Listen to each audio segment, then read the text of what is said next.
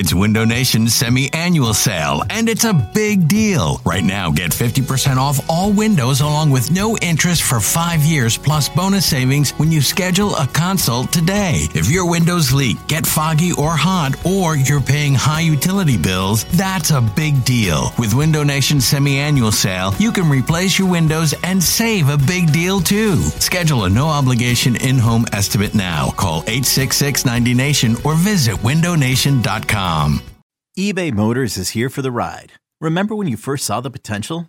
And then through some elbow grease, fresh installs, and a whole lot of love, you transformed 100,000 miles and a body full of rust into a drive that's all your own.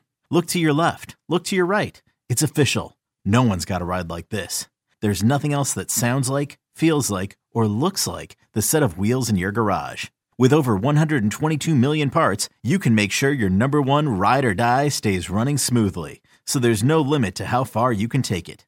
Brake kits, turbochargers, engines, exhaust kits, roof racks, LED headlights, bumpers, whatever your baby needs, eBay Motors has it. And with eBay Guaranteed Fit, it's guaranteed to fit your ride the first time, every time, or your money back. Plus, at these prices, well, you're burning rubber, not cash. Keep your ride or die alive at ebaymotors.com. Eligible items only. Exclusions apply. Hiring for your small business? If you're not looking for professionals on LinkedIn, you're looking in the wrong place. That's like looking for your car keys in a fish tank. LinkedIn helps you hire professionals you can't find anywhere else, even those who aren't actively searching for a new job but might be open to the perfect role. In a given month, over 70% of LinkedIn users don't even visit other leading job sites. So start looking in the right place. With LinkedIn, you can hire professionals like a professional. Post your free job on linkedin.com slash recommend today. You're listening to the Go Birds Pod, a radio.com podcast about your beloved birds.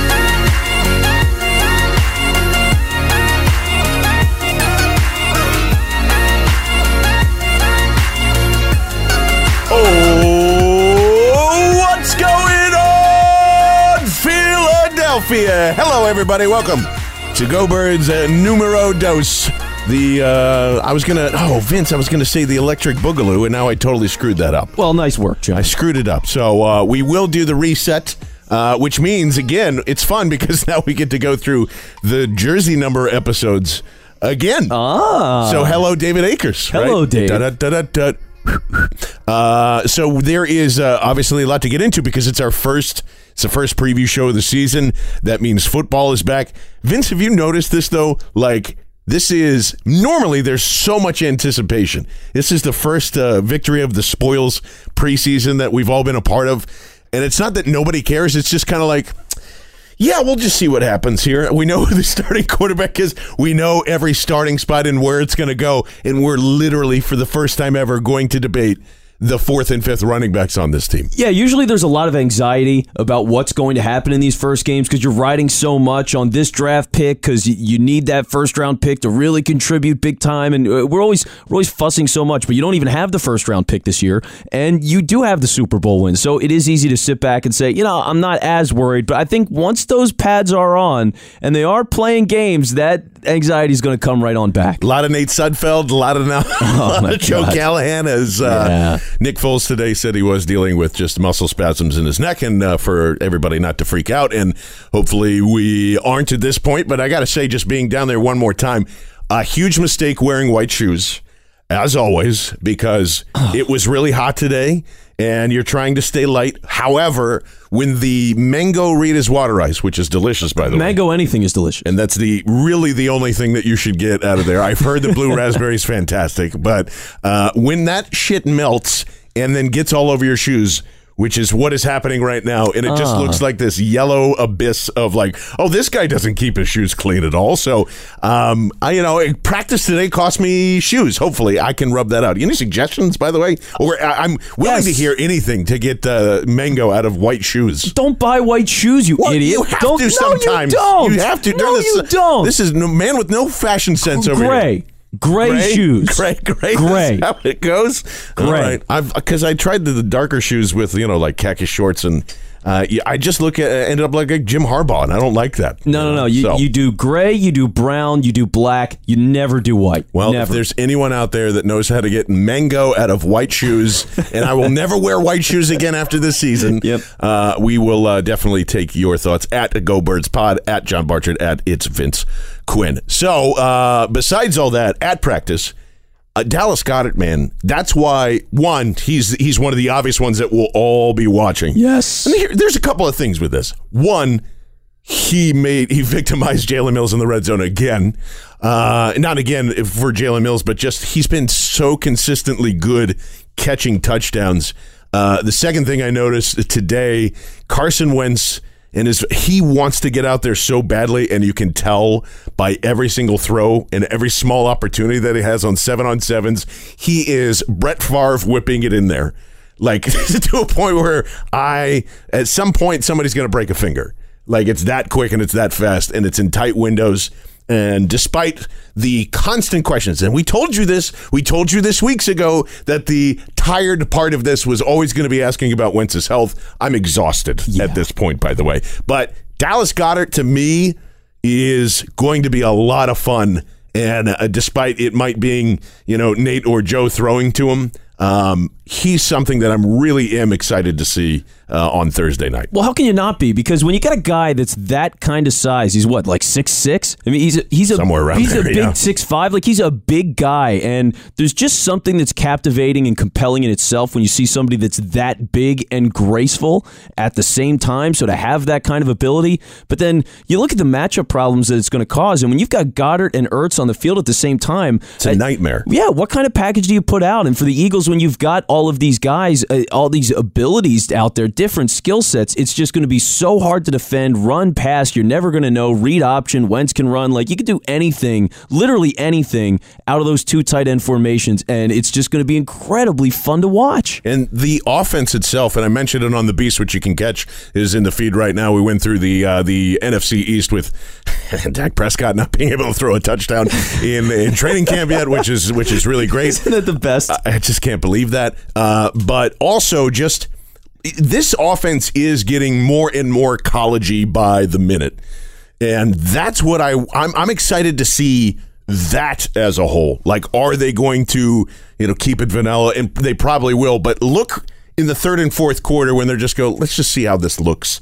Let's just run jet motion with Dallas Goedert, or let's uh, you know I I I don't. There is there are so many different college looks that I've seen, even with their when they run twelve personnel. It's twelve personnel, but it's it's Doug Pederson's style where you'll have Zach Ertz out wide along with Darren Sproles out wide, and then Dallas Goedert's in line, and then Mike Wallace is in the slot. And you're going, oh shit, that who how what's going on what's going to happen after that? So i'm i'm excited for doug year three and that's the thing that we forget about too is just the the launch in you know unfortunately we don't get to see carson in year three but doug in year three in his playbook there's still a lot going on and flipping through there. I think more than any other player or anything that's what i'm excited for and of course offense is always sexy Well, yeah, everybody loves offense, but the the flexibility and, and the talent is just so it's so deep too. That's why when you're talking about the first preseason game, how when's the last time, if ever, that you've been so excited to see the seventh wide receiver?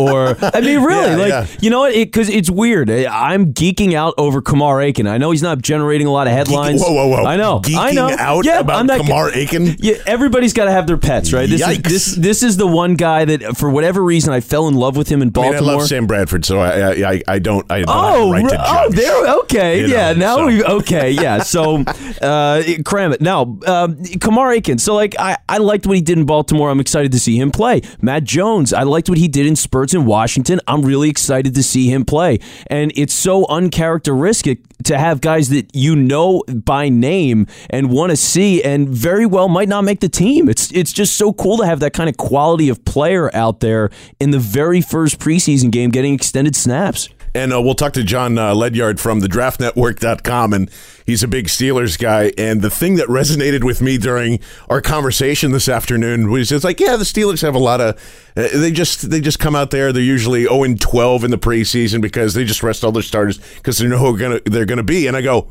oh, wow. The Eagles are that way too now. like, preseason is getting to just like Vince was saying. I want to see who the fifth wide receiver on the team is going to be, and it's battling out. And you notice that in camp right now. Uh, I, I, will say that I'm I'm right there. I don't know if I'm on the Aiken train. Get on the Aiken train, baby. But if he's getting thrown in there, I don't think Mike Wallace is going to go. Uh, he's been dealing with tendonitis. He walked off uh, during the uh, the open practice at the Linc. Um, I don't think that. Uh, who else? Oh yeah, Nelson Agholor wasn't out there uh, today. Um, if anything, it's going to be very limited. But between Wheaton and Gibson and Greg Ward Jr., Rashard Davis, who made an amazing catch and not only uh, got in bounds with two feet as he's doing it, but avoided the crowd at the same time. So I think that's worth something. That's bonus points. But you're right. And him and Aiken, like, they have created such an environment to be like, this is a job that you might play 35 snaps this year. You better kill yourself if you want to be a part of it. Because we all just assumed coming into the season, this is Mack Hollins' job. This is, you know, whatever. Uh, and although he, that's uh, what's strange about this too. Mack Hollins hasn't been, you know, uh, killing it and he hasn't been stinking. He's just been doing his job and relatively quiet in terms of things to write about. So uh, I'm I, am i am like very excited to see the wide receiver group as a whole. Well, yeah, and one of the benefits of this is it's the prestige factors. Now that you've won a Super Bowl, people want to play here. They want to play for Doug Pederson. They like the environment. And think about this: at the open practice, Jason Peters said that Howie Roseman is a player's GM. Like. That's, who would have who would have known? I, I, I, didn't even know the phrase existed. To be honest with you, like that's the first time I thought they were all players. Well, I guess no. The old regime was I'm I'm never going to talk to you so I can be a you know make better decisions. There's no emotion involved. Well, there was certainly that, but you know, guys get cut all the time. It was just it was so interesting to see that. So to have that reputation with your general manager, to have that reputation with your coach, and obviously the success of the team, like people want to be here and they will kill themselves for that fifth job because it's good to have it on your resume. I was reading an article the other day. It was on the Ringer about the 08 Lions. Did you hear that, James? Sorry, he just you know I feel I feel like he gets anytime you mention Bill Simmons, his radar goes up. Oh so. yeah, well I, am just here to upset James. That's that's the only reason I'm a part of this whole thing. So like I, I'm reading that, and it was great because they mentioned all these guys on the 08 Lions. What happens after that season's over is most of the team doesn't play again. Like that's it. Their career was over because they were tainted by being on such a bad squad. But you get that opposite effect is when you come off being a Super Bowl champion or a team that is uh, for the Eagles, who knows, maybe they repeat this year. Like that kind of energy and that kind of reputation to have on your resume is a really good thing. And the, the Eagles are going to continue to see the benefits of that. Oh, for, without a doubt. And uh, as uh, I, I, think we, I, and I have said before in the past that it doesn't really matter who's playing Will linebacker. Uh, Wrong. And it's I'm I'm still holding on to that because again, just to unravel, and, and obviously I'm going to get into Sidney Jones in a second because he's he he determines whether, uh, at least as of right now, there is a will linebacker on the field. But I, you know, Kamu's been killing it, and I probably underrated his coverage skills because he's made some pretty good plays in the times I've been down there at camp, and certainly everybody saw his fancy interception during the the uh, open practice here. But in your mind, whose job is it to lose right now, Vince? Well, right now, yeah, it looks like it's Kamu. Everything you hear is that he does look great. He's getting a lot of the first team reps. And how funny is it that Corey Nelson, the guy who was signed here and said, hey, I'm going to get that spot uh, at the will, or at least I'm in the running for it. And that's why you well. think Kendricks gets cut. Like, yeah, he's not in that conversation, really. So it's one, it's great because you've got three guys that are actually competing for the job and have a reasonable chance to get it. So I, I like having that kind of competition. Plus, the other thing is, and here's why I think Will is important because I know what you're going to say snap counts, right? It's, it's not that important. They don't play enough snaps. So I, I, I understand that. But the problem is you have Jordan Hicks at middle linebacker. And so whoever wins that job is going to have the potential to be a starting linebacker very quickly. So it's not even just who's the starter at will, but it's going to be who's that guy that earns the backup job because they could very easily be a starter in no time. You just, I, I don't trust Hicks at all. Uh, I think you're going to change your mind on that. I think a lot of people are going to change their minds on that too. And you can always say just the same with snap counts. You can say the same thing health, health, health with Jordan Hicks. It's all valid. All that is valid. Uh, Jordan Hicks has had a phenomenal summer. I hope we get to see a little bit of him because I think we forget as a fan base how good he really is. There was at one point a year ago when he's fully healthy, playing 16 games and saying he is the most important part of the defense and how quickly that kind of disappeared. And I got to say, he will be once again. We don't know what's happening with Timmy Jernigan. uh, I know. uh, That's so bad. The fact you don't hear anything about him either, it's bad, dude. I, I don't expect him back. I mean, really, ever. I, I don't expect him to play again. I'm going to make a prediction.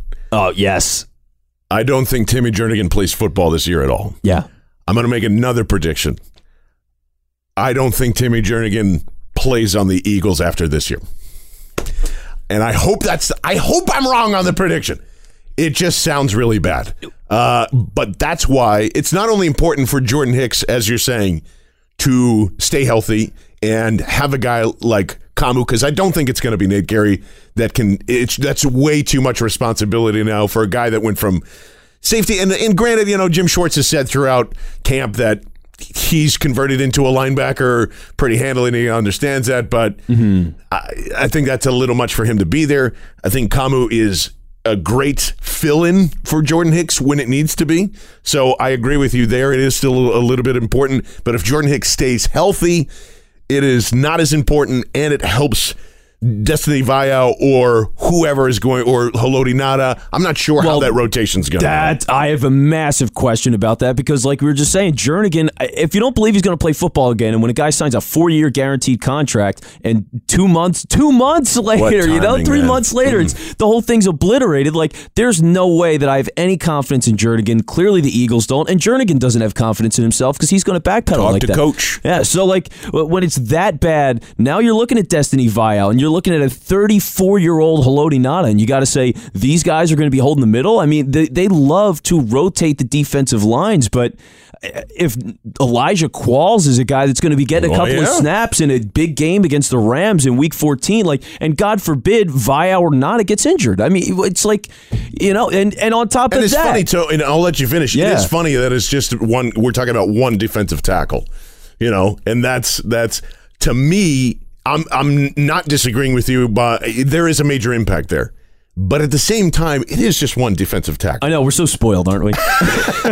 and there's and the pass rushers are still there. Yeah. that's what I'll say. It's not. It's not. And it's. Uh, do we have have we turned Timmy Jernigan into like this major player? because I feel like a lot of the fan base has, and not that he wasn't, he was really good in the beginning of the season.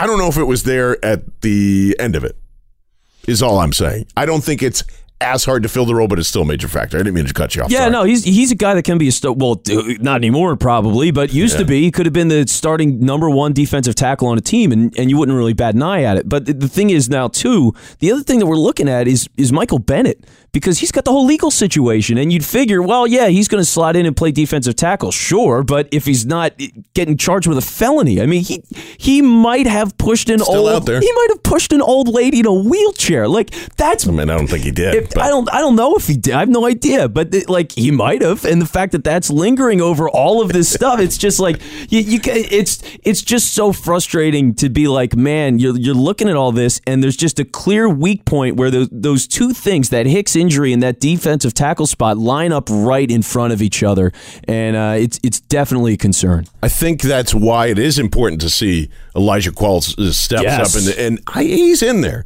I know because Chris Wilson chews his ass out. They want him to be good, and they that has continued on for two seasons now. Plus, he's like an amazing dude. So uh, we, we you always kind of root for those guys, and hopefully they end up being really great players too.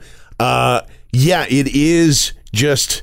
This is why I think they they more attacked getting those pass rushers. And you brought up, you know, Michael Bennett. That's why, you know, I think they knew that Timmy was going to be out for a, a very long time. And they go, okay, well, get me Bennett. And just like you're saying, we can put him at D tackle for a, a, a while and we can rotate him and Ngata in there. And I'm okay with that because this is, if, okay, let's he doesn't push the old lady in the chair everything's good we're, we're past all that stuff and the court date is settled and whatever Yeah.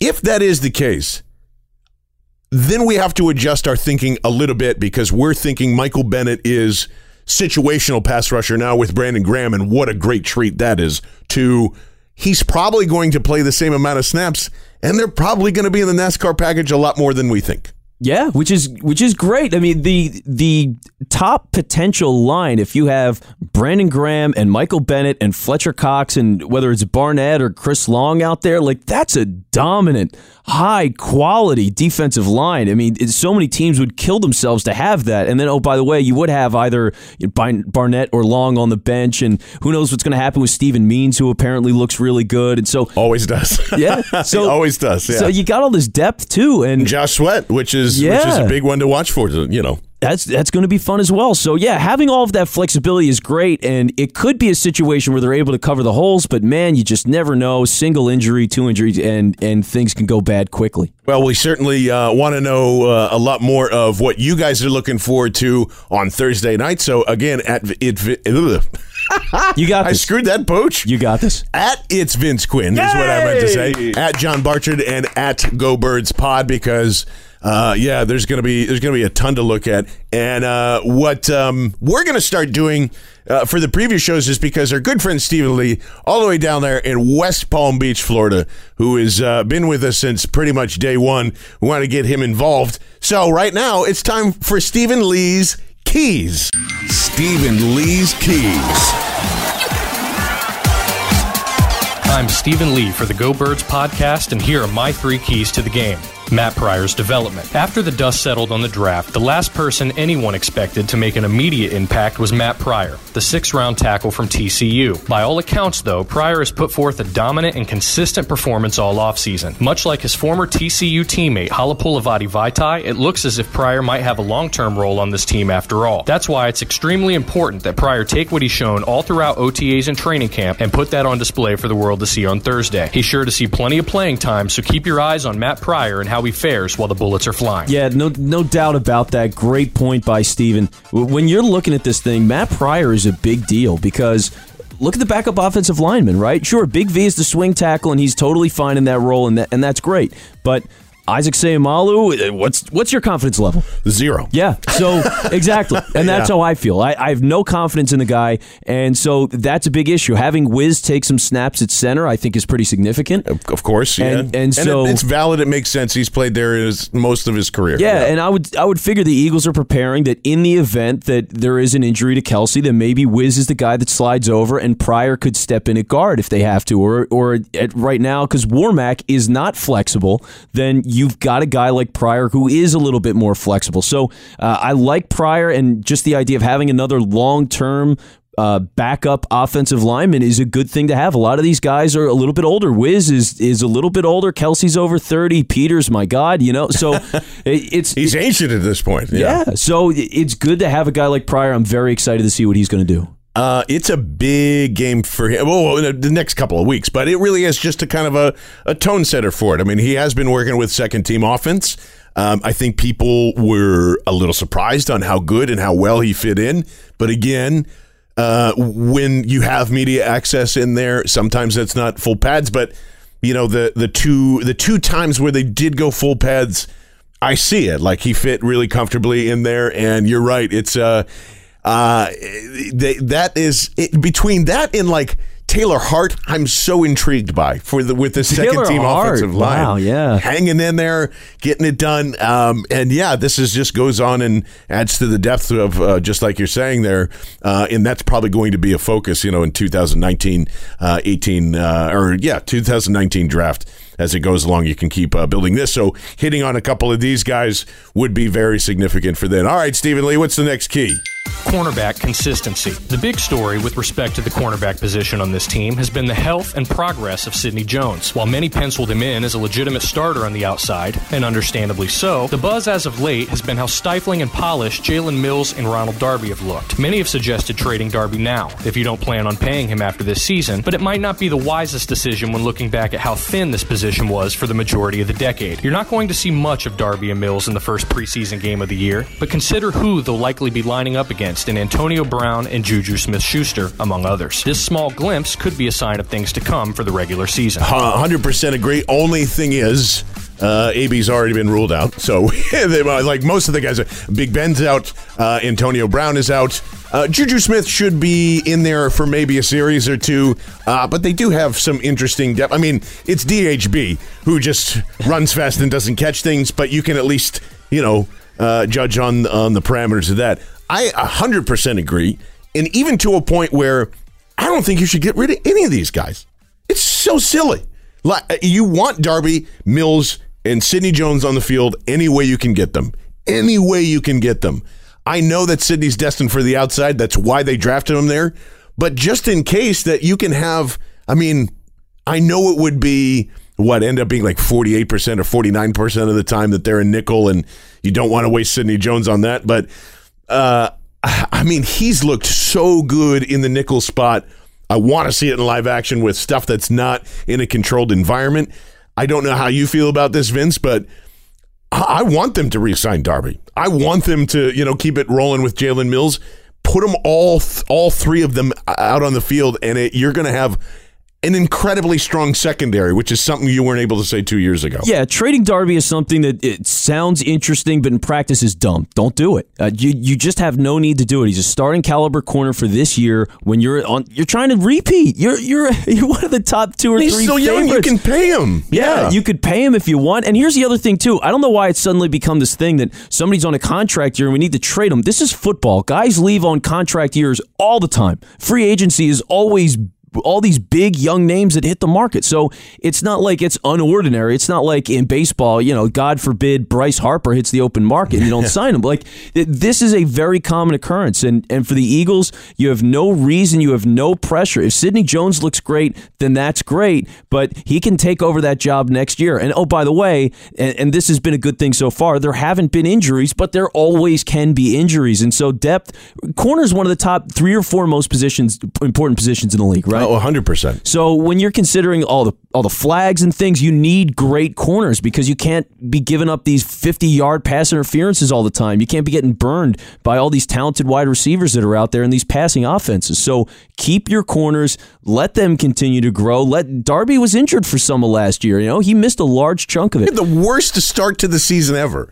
You're in camp extremely late. You're trying to win the, learn the playbook. Oh, all of a sudden your ankles get dislocated. We'll see you in week nine and played pretty well. I would say throughout the rest of the season had some blimps, yeah, and didn't. Nobody played great in the Super Bowl, really. Yeah, the defense was terrible. But outside of that, he did play pretty well. You know, I, again, he's a really good corner. give him that time in the second year. And the other thing is, like, I love Rasul Douglas, but I just I don't Don't- trust don't him. do it. I don't trust him Don't as a starter yet. You No, know, neither do I. Yeah, neither do I, but I love him to death. Yeah. Yeah, so I, I like that, and and here's the other thing too. It is nice to have depth because uh, one of the guys that that you had mentioned before the show was Avonte Maddox, Definitely.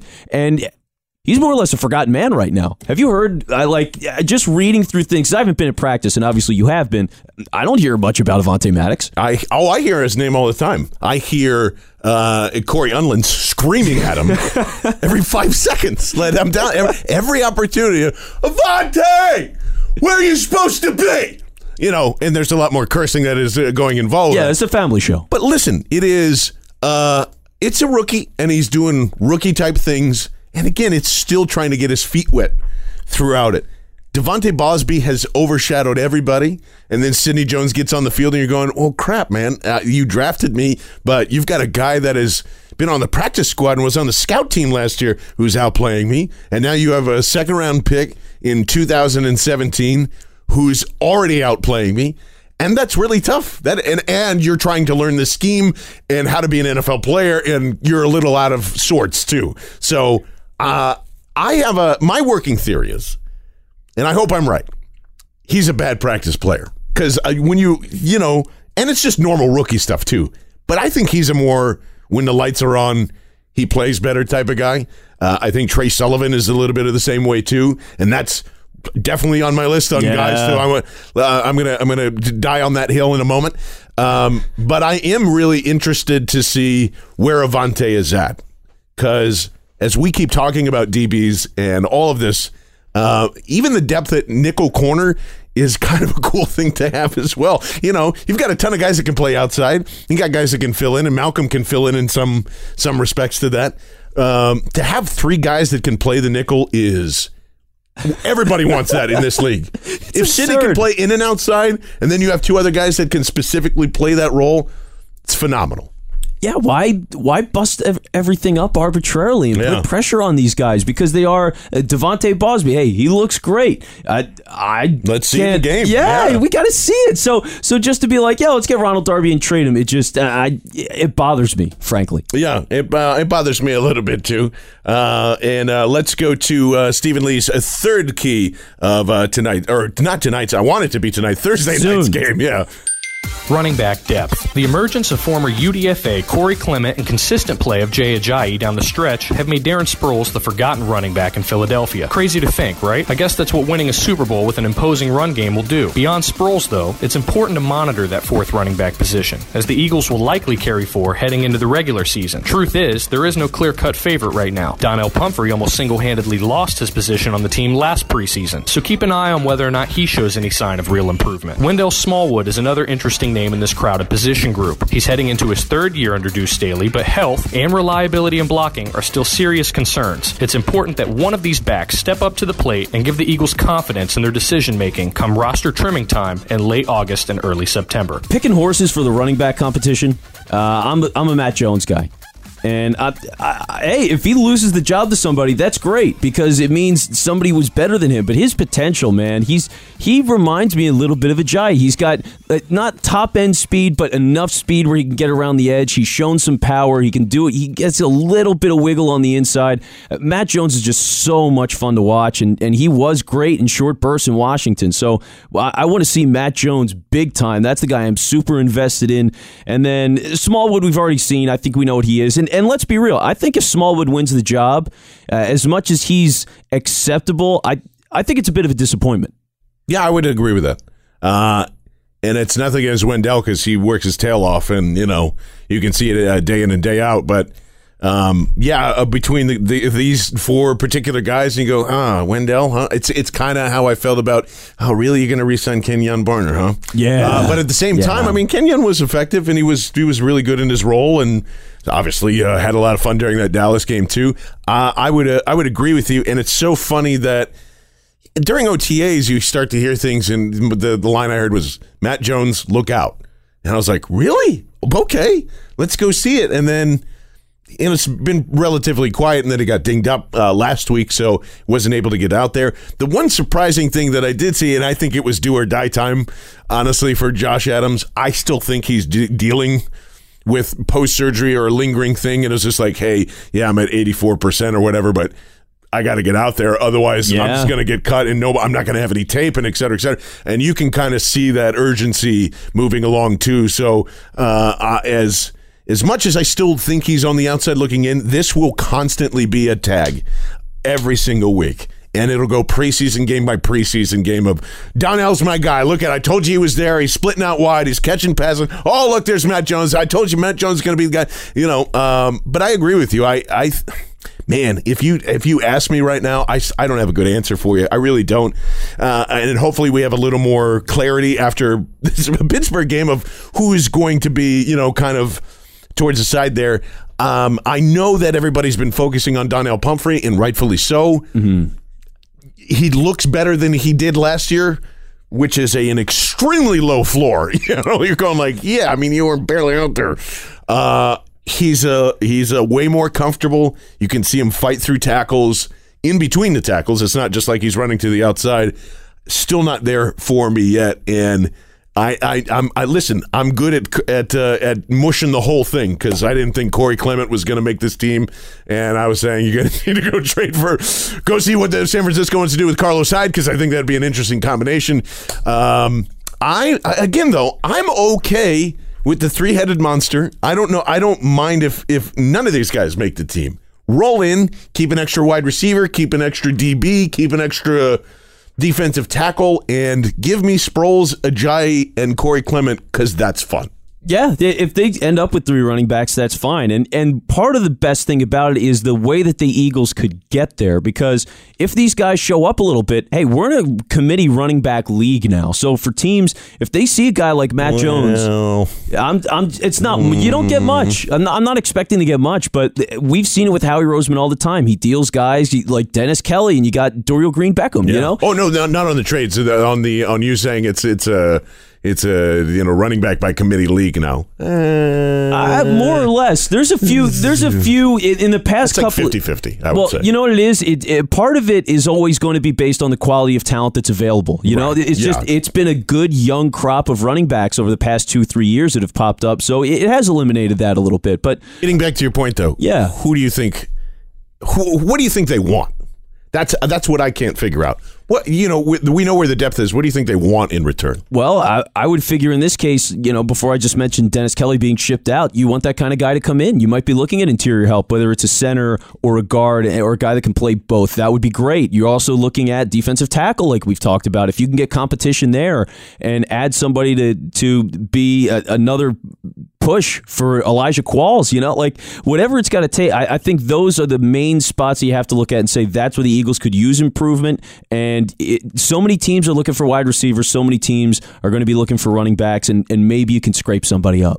Uh, yeah, uh, that's. I think that's a pretty good point, and I am trying to think of anything that would be semi surprising outside of that, and I, I just don't think there would be. I've got punter.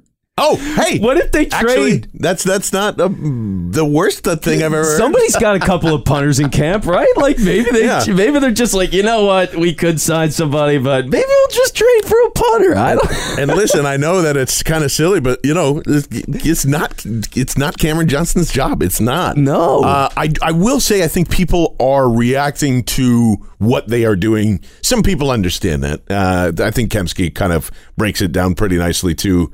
Um, there are. There are there are things. It's like throwing curveballs in a in a preseason or a, a spring training, and like, why are you getting shelled? Oh my God, you're it's up to there. It's like because I'm working on this one pitch. Yeah. So I think a lot of the time that's what's happening. But at the same time, he also hasn't been great either, and he is competing against every other punter, which there are billions of them uh, uh, everywhere. And I, it, the kicker punter is the weirdest. I, I I wish somebody would do a documentary on I'm the kicker or I'm the punter. Yeah. and like the, the what people have to go through because we've talked about them on the show for years, and we've had a couple of uh, John Strayevsky. Shout out to you, buddy. I hope you're still chugging along. Like, to, God Almighty, I can't imagine what it's like.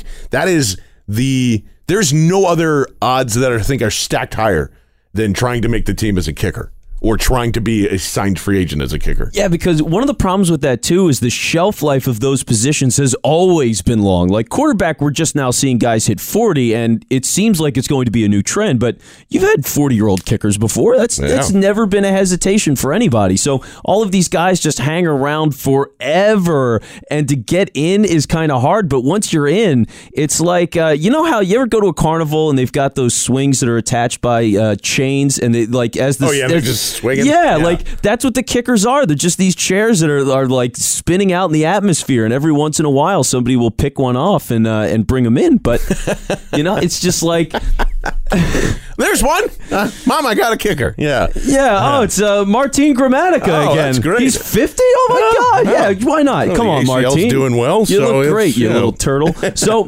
yeah, like uh, it's a weird job like that. And so for the Eagles, you know, uh, think about it. They traded before to get Cody Parkey. Yeah.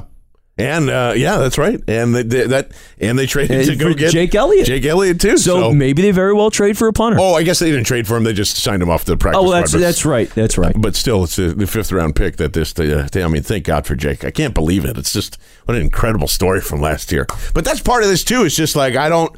Um, obviously, the players have wanted to move on for a very long time. I think I'm finally there too. I don't think I want to talk about the Super Bowl unless No. this season ends up being really bad somehow, which I don't think it's going to. Uh, and it's uh, I'm looking ahead to it. Final thing before we get to Jon Ledyard, I have to tell you about Tre Sullivan. Uh, he has been one of my favorite players since OTAs, since camp. Uh, I think he's got a, an incredibly great head on his shoulders as well. Learns very quickly, and it kind of shows now. Uh, obviously, we talked about it in the Beast of uh, Corey Graham signing here. They've talked every day.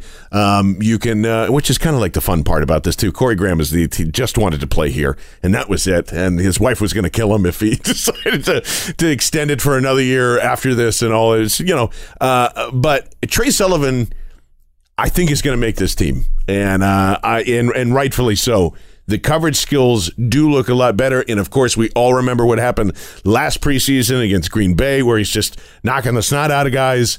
If you can kind of implement both of those things, I think that becomes a, a great weapon. I know they probably just want to stick him at safety, but you could see again him playing that hybrid role sometimes. Like instead of Gerry, maybe you stick Tre Sullivan in there for like ten snaps to kind of do the same thing because of his physicalness. Um, I, I really want to see him cover well uh, in this first preseason game. And again, he'll have some pretty good, you know, your Justin Hunters and things like that to, to maybe deal with here. I love Tre Sullivan, Vince, and uh, I hope you do too. Well, I do, and and Tre Sullivan, I feel good about him, and in part because this is a good thing that the Eagles have going on as an organization is they get guys that can stick around for a couple of years and develop into solid players, guys that are on the practice squad. Trey Burton, for example. Yeah. How many years was Trey Burton on the practice squad? Two or uh, three? Uh, well, I think two. Yeah. yeah, I mean, he was around for a little while. They were able to develop him and he became a solid player. And they get other guys that are undrafted free agents and they'll just make the roster outright and they, they'll develop these raw and young guys. So Tre Sullivan, one of those players, the fact that he stuck around a while, I think tells you something. The Eagles genuinely like him. Obviously, the safety position is really important. That's why the Corey Graham signing is a big deal. Not a surprise, but a big deal. yeah. And so they like having three safeties. I think it was something like he played like 60 snaps in the Super Bowl or something. He played a lot. And so if he goes down, Corey Graham goes down, or McLeod goes down, you want to have another safety that can step in. So you have that flexibility to still run those three safety sets. It's in the same way that, you know, we're saying Will isn't as big of a position anymore. Why is that? Because nickel corner is a bigger position now, but also that third safety is a bigger position now. And so you go from having 11 starters to 14 starters. And Sullivan is one of those backups to the three safety spots that are part of the starting lineup. Yeah, it's crazy how, uh, and it's the other thing too is I don't know if it's just me. Is football evolving rather quickly? Like there, you know, it used to. I think people are, and everybody's kind of mentioned it. Jeffrey Lurie mentioned in his his press conference about just being more open. I think the NFL is more open to doing things from the college ranks where you can be creative and you can kind of tinker with it and see it. And then they go, oh, we can implement that here. Because you remember, man, 1999 ish, 2000 ish. Oh, the option will never work in the NFL. That's just something you can't do. Yeah.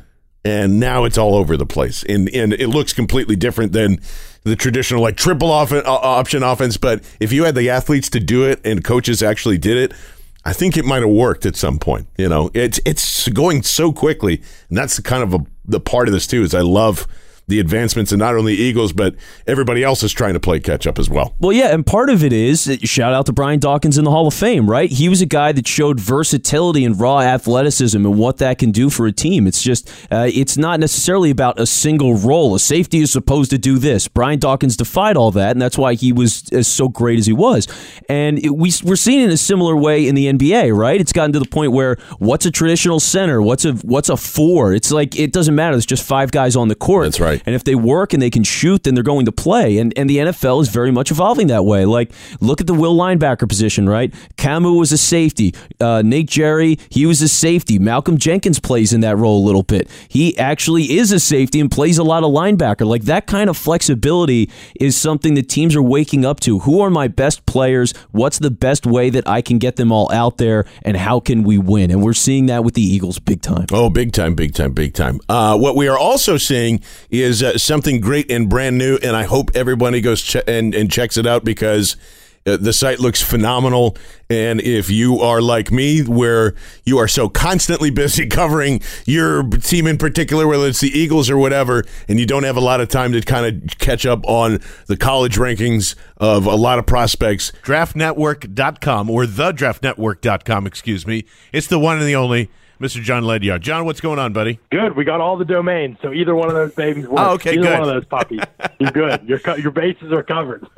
T- TDN. That's all we need to know. So it's Yeah, uh, it's an inc- incredible site. Uh, trust me, if you are like me and you want to try and ke- keep up with all the college draft picks that are going on through 2019 and beyond, the site looks phenomenal, and uh, you should be heading there very very quickly. Uh, also, Thank you very uh, much. John is here because he is uh, the native of the Pittsburgh land. He knows everything that's going on with the Steelers. And honestly, what is going on with the Steelers right now? Because you know the we we see uh, Mason Rudolph get drafted. We see. I, it's, my guess is you're still kind of very uh, worry about this this uh, incoming draft class here. At least I think that was what I remember from your initial take.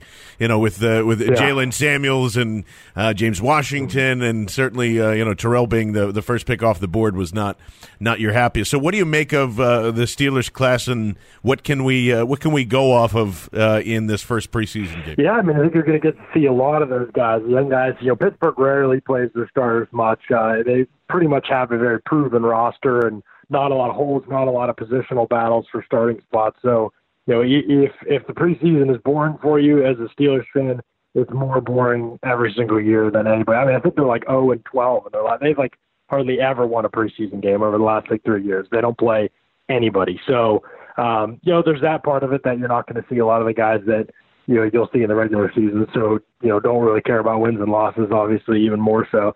Really, even care about like overall team success as much as you do individuals. You know, looking good. And really, the only guys you really care about in that vein are some second year guys, but mostly the rookies. I mean, that's you want to see Mason Rudolph look better than Josh Dobbs. Yes, you want, even though he's a rookie, you want your third round pick to look better than the guy you took a flyer on on day three the year before. So, I mean, and Dobbs, you know, has really struggled last year. And so far in camp, everything I've heard says Dobbs has been the better guy, but uh, we'll see how it all plays out on the field. I think both those guys, I think, will play most of the preseason. I think you'll see Ben for maybe a couple series in the third preseason game, and that's probably it. Um, you'll probably see very little Landry. I bet he starts the game on Thursday, but I don't know that it would be much more than that. I think you'll see a ton of Dobbs, a ton of Rudolph um, throughout the entire preseason. Let those two battle it out, and you know if Dobbs and Rudolph both look great, you probably cut Landry, and if Dobbs doesn't look better, you probably cut Dobbs, and and obviously Rudolph's getting kept no matter what. But you know you'd like to see if he could move his way up to QB two, that would be great. Uh, I think that only happens, um, you know, if he has a great showing in the preseason. And so far in camp, from all reports, he's really struggled, which is not a surprise to me anyway. Yeah, it shouldn't be a surprise based on talent coming in, and then also just get, getting trying to get the experience and things like that. Really pumped for Rudolph and Dobbs versus Sudfeld and uh, and Joe Callahan. Is I think we're gonna roll in and and uh, and do that. Yeah, it's gonna be it might be a, might be a pretty brutal third and fourth quarter there. But the things that I'm I'm kind of interested in is maybe some. Uh, maybe we'll get to see some interesting matchups here. You know, Sidney Jones has obviously been in the slot for the the entire camp or most of camp. Second team is taking those outside roles there, but maybe maybe down the line, uh, second or third quarter, maybe some James Washington versus Sidney Jones might be pretty uh, you know entertaining. Or Yeah. uh, I, I I know it's of of lesser elk. I don't know how much that uh, DHB is going to be playing or Justin Hunter is going to be playing, but. Uh, you know, I think those are if, if you're looking on anything as a as a good test for a guy like Sidney Jones, who in the wide receiving core would uh, would be a good battle. Yeah, well, if you want to see how he can run, I mean, I think either of those guys, DHB, I mean, he doesn't have much, but he still has speed, no doubt about that. Uh, he'll probably drop the pass if he gets open, but I think you want to see from Sidney's from from Sidney's perspective, you want to see you know can he run with a guy like that? I think that's obviously big. Can he run with James Washington? I mean, James Washington's another guy didn't run super fast at the combine, but clearly, if you watch him in College State, this guy he knows how to get vertical. He knows how to win vertically. That's something the Steelers drafted him to be able to do.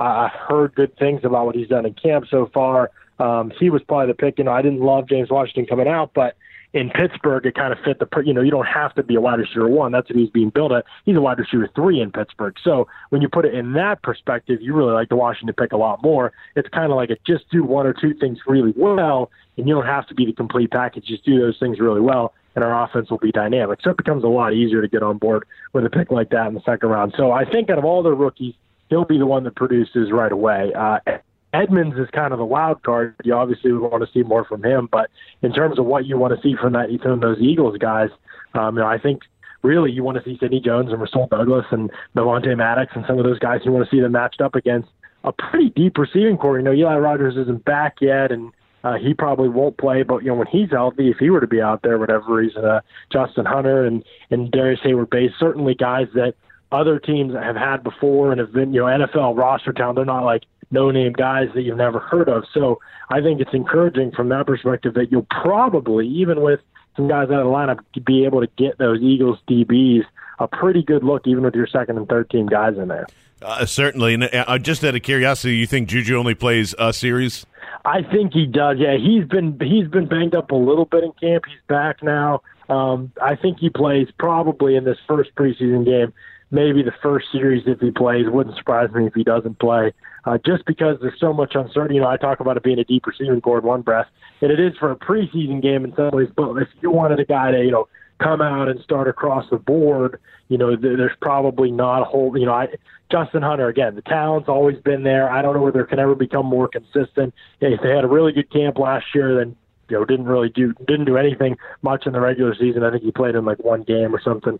Um, and, you know, Darrius Heyward-Bey, same thing. Good veteran guys to go up against in the preseason, you know, but not at the same time, not like guys that you'd want to rely on to start and play every down in the season. So you, you know, with Antonio Brown banged up, you already got to be careful, you know, with the juju and just making sure he's 100% healthy. Uh, and so I think they'll they'll do that. So I would guess he plays minimally this week. Uh, before I let you go, John, uh, obviously everybody's asking the same question because it's the biggest story, uh, not only in Pittsburgh but everywhere. What do you make of the uh, Le'Veon Bell situation? And I mean, after Todd Gurley gets paid, it's hard to argue. You know that he he turned that down for a pretty good reason. I say he's a unique talent. I say that the Steelers do need to invest kind of pretty much what he wants. What say you? Yeah, it is a tricky situation because on the surface, I agree with you. Like he is a very unique talent, um, you know, and, and he is more than just a running. You know, if people talk about running backs with him, to me, that's where you lose me. Like Bell is more than that, and he does deserve to be paid as more than that. Just like Gurley deserved to be paid more than that. The difference is Gurley, you know, he got hurt in college, um, and then has been clearly proven very healthy and durable since then. I think you know, knock on wood. Obviously, love that guy. Uh, I think that hasn't necessarily been the case with Bell. He suffered a couple pretty significant injuries, um, so there's a little bit of that concern. Bell is not kind of the same uh, background off the field either as Gurley. Um, and you know, there was even that report like he was late for practice. Uh, I think it was or there's a walkthrough, I think, or something before the playoff game, and there's a little bit more unreliableness, uh, if that's a word, uh, to Le'Veon Bell that scares you a little bit when you're handing out tons of guaranteed money. The Steelers don't typically put put out a lot of guaranteed money anyway. For example, Antonio Brown, highest paid receiver in the league. You hear that get thrown around a lot. Well, that's true, but he actually is, his guaranteed money is like 26 percent compared to like Mike Evans, the next receiver down, who's at like 46 percent. So if they were like to get cut right now, Mike Evans would make more than Antonio Brown would by a long shot. That's you know Brown has kind of always been the guy that bets on himself.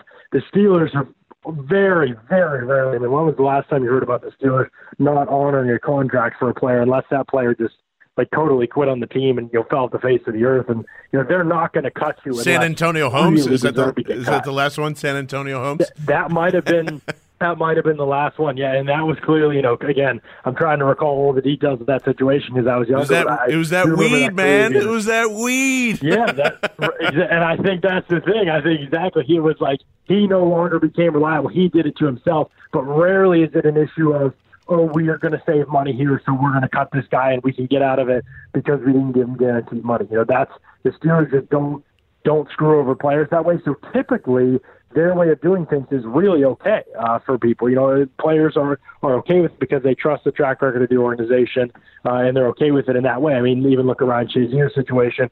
You know, continuing to pay him and, and have him be a part of what they're doing there, um, even though he can't play. So it, it's a strong organization from that standpoint. So it doesn't bother a lot of players. Bell is a different bird and who he is personality wise, and you know, and, and knowing that if he hits the market, he's going to get what he's looking for. He's going to get a lot of money. Here's the catch with Bell he the chances of him getting hurt and getting 400 more touches this season are very, very high. I mean, the chances of him getting 400 more touches very, very high. The chances of him getting hurt go up with that based on his career so far. I mean, that it has been an issue for him is staying healthy, and he takes some shots. Um, there's no doubt about it. So that is the one concern with him. If you're taking that kind of chance, you're really gambling on yourself. You are still going to probably get paid a lot of money. Your average per year may go down a little bit. Uh, your guaranteed money is going to be greater only if you stay healthy this season. 400 more touches on the body, you know, the Steelers are going to use him. He barely comes off the field. He's already said this is going to be the best season of his career, so he doesn't plan on holding out any games. So it's a risky situation. You get hurt again as a running back, you know, I don't care how old you are, how talented you are. You know, and he already last year was somewhat of a down year for him. It was still a good year, but for him, you know, he didn't look like the best running back in the NFL last year. And if that's what you want to be paid at, you can't co- continue along that kind of downward trajectory. You kind of got to have a nice bounce back year, and that's probably going to be you getting a ton of touches. So well, just like Rod Tidwell, baby, he's that. too strong. Yeah. He's too strong up here, John. He's too strong, and he's going to bet on himself and be fine. Well, I appreciate all the insight uh, on the Steelers once again. The Draft Network or DraftNetwork.com. Either one works, as we have found out. Plenty of prospects there. John's going to be with us uh, throughout the season, and the guys from the draft work will be with us throughout the season to kind of really track. Uh, uh, you're doing some really great stuff over there. One, you, you're having. You, is it a rookie tracker for every single team that's going on? Is that Yeah. what's happening? Yeah, so in the season, in the preseason, we're basically going to be splitting up the games and looking at the rookies playing in those games and kind of analyzing how the rookies do. And we'll have a little section of those articles, you know, kind of meted out for second year players too. But yeah, we just want to have a real close eye on how rookies are playing around the league. We think fans want to know, you know, so guys that are mid late round picks don't get lost in the shuffle and you don't hear just the same three names on the major networks. But um, yeah, that's kind of been one of our goals with the site. Fantastic, man. Well, we appreciate that, and uh, we will uh, see you in the rest of the Draft Net- Network throughout the season, my friend. We'll talk to you soon. Awesome. Thanks so much, John. Appreciate it. So if you need more, well, I guess more draft information or more Steelers information, John's a great follow. Uh, I believe it's at Jon Ledyard NFL or something like that. I know I follow him as well, and I can't tell you his handle, but he's John. out there. We're we're ill prepared. L D L E D yard L E D yard. Uh, he will be out there, and that's J O N. That's a fake John, and he acknowledges it, and that's why I respect him. so, uh, with that being said, uh, Vince, any uh, any final thoughts before we roll out here? Who's going to be your a prediction for who everyone's going to be talking about after this? All right. Uh, well, uh, the one player that's going to stick out, that's it's going to be Sidney Jones. We're going to be talking about Sidney Jones Yeah, a lot, like and we're that. going to be talking about Goedert a lot. That's that's just how it's going to be. Main prediction, John: Eagles by forty. You can run- run down to the casino at Delaware Park immediately and go bet on that. Sudfeld, baby. Yeah, well, which is which was going to be because we didn't really talk about him, but everyone is going to be talking about Nate Sudfeld, good or bad, after after this Yeah. game. This is this is kind of uh, the in a way, in a way, it's going to be a retroactive.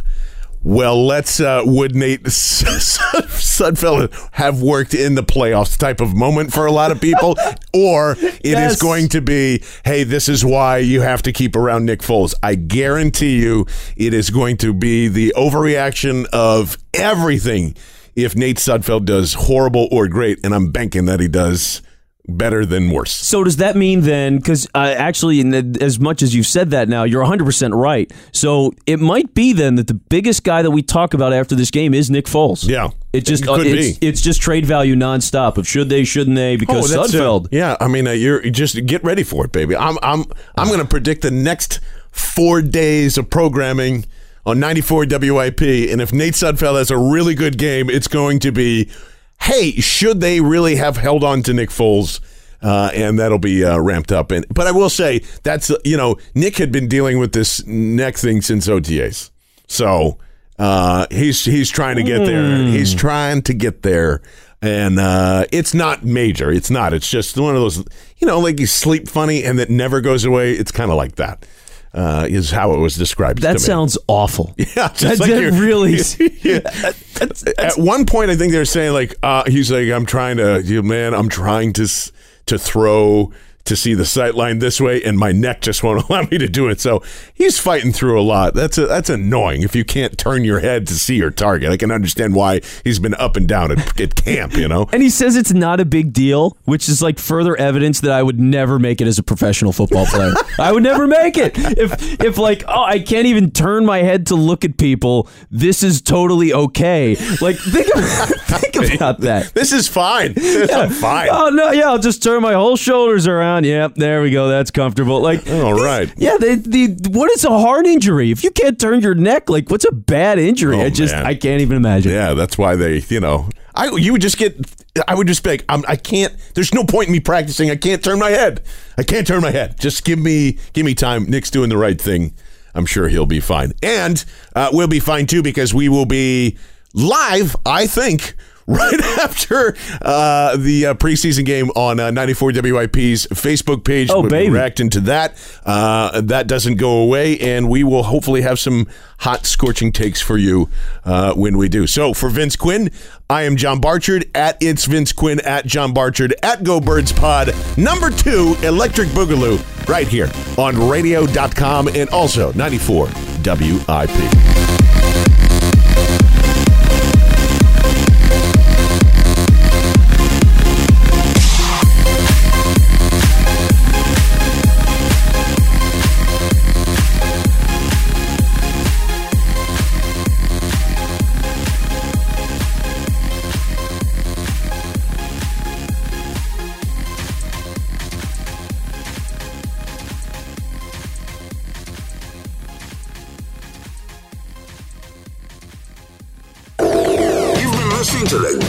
Podcast, a radio.com podcast.